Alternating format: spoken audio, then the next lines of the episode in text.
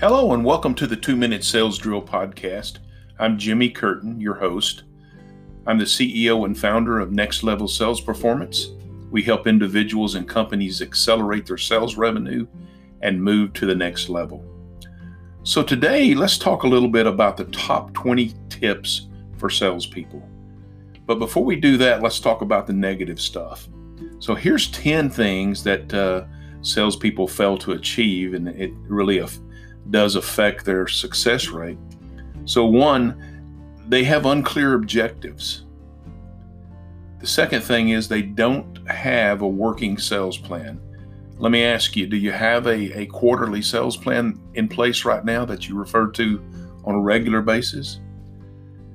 They find it hard to prioritize activities.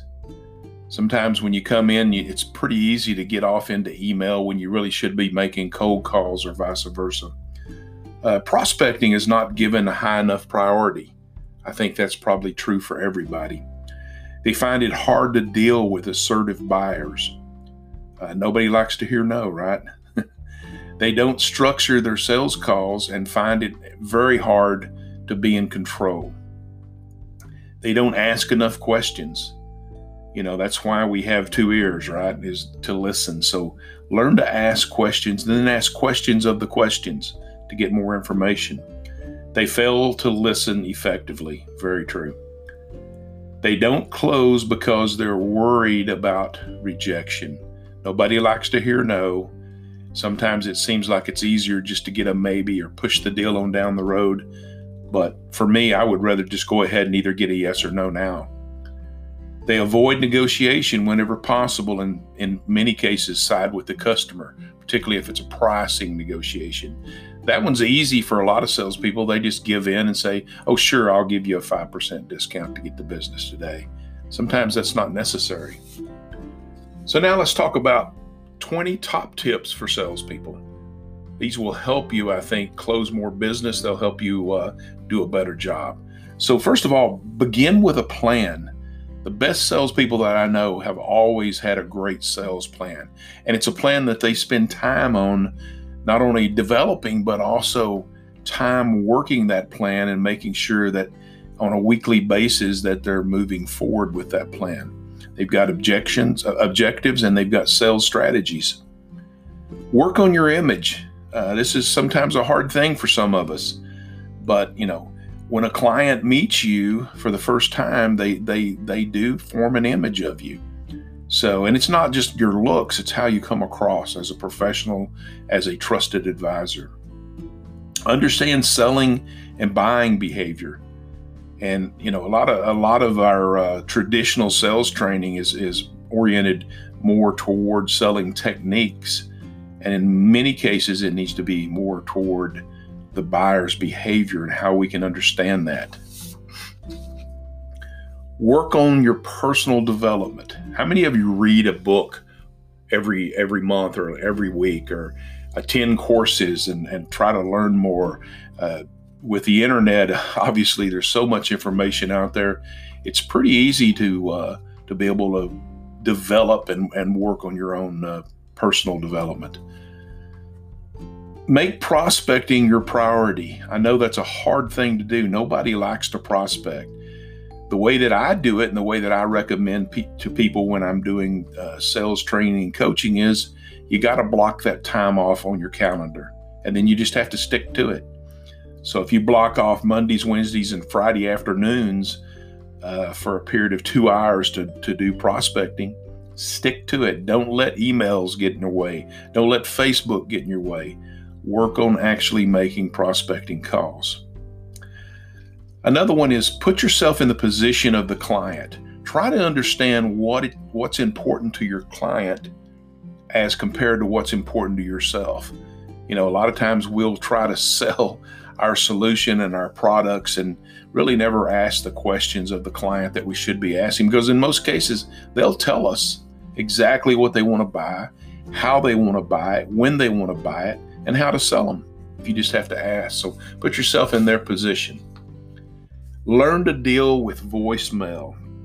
I know we all hate voicemail. I actually worked with a company at one time that, that invented voicemail. So that was way back in the day, and it was a it was a challenge back then to sell voicemail.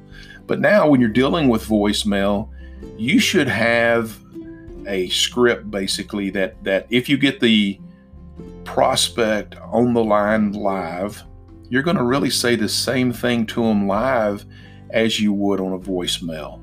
So write a script so that you make sure you give them a reason to want to talk to you. You give them a reason that they want to call you back. So think about that. It's more than just saying, "Hey, this is Jimmy Curtin with Next Level Sales Performance. Hey, could you give me a call back?" That's not going to get their attention. You've got to give them a real benefit of why they should call you back. Plan your meetings every time. Don't just show up at a meeting. Actually have a you know a plan for that meeting. What you're looking for what's the best outcome of that meeting? And have clear objectives of what you want to want to have happen in that meeting. And also anticipate objections that you're going to hear from the client. Be ready to answer. And part of that is setting up an agenda for the meeting.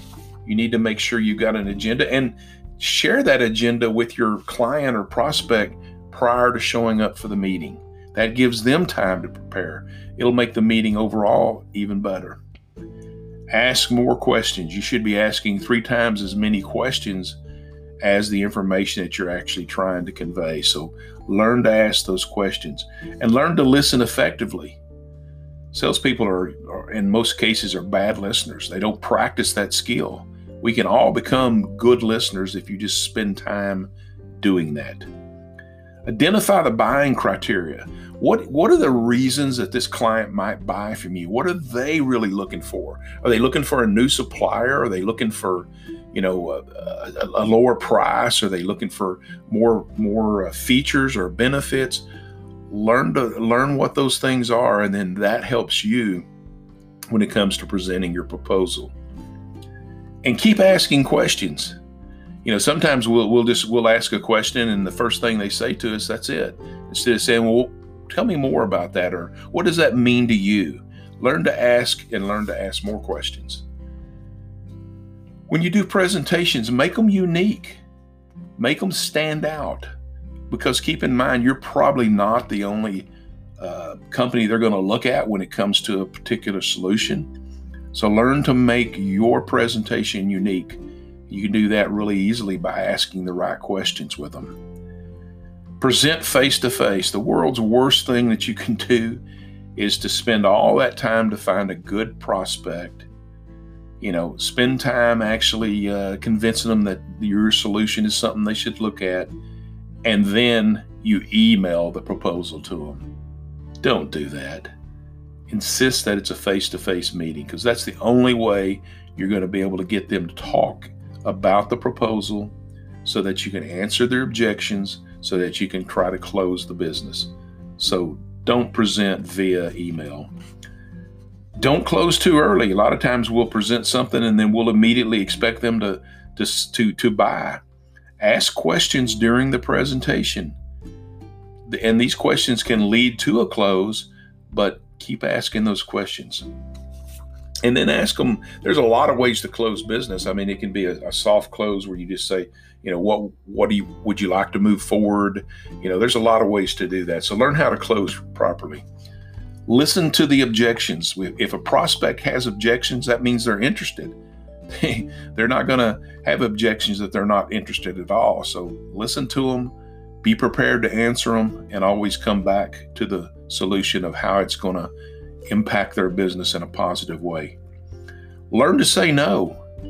I know that's scary for salespeople because you know you you, you want to always say yes to a customer, right? You want whatever you want, Mr. Customer, we'll do it. No, that's not always the case. You need to look at look at what they're asking as if it was your business. Think like a business person. You know what does it ha- what what does it mean when I reduce my price?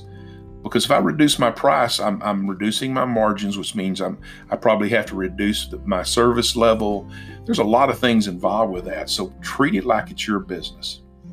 And then the final thing would be learn to live with rejection.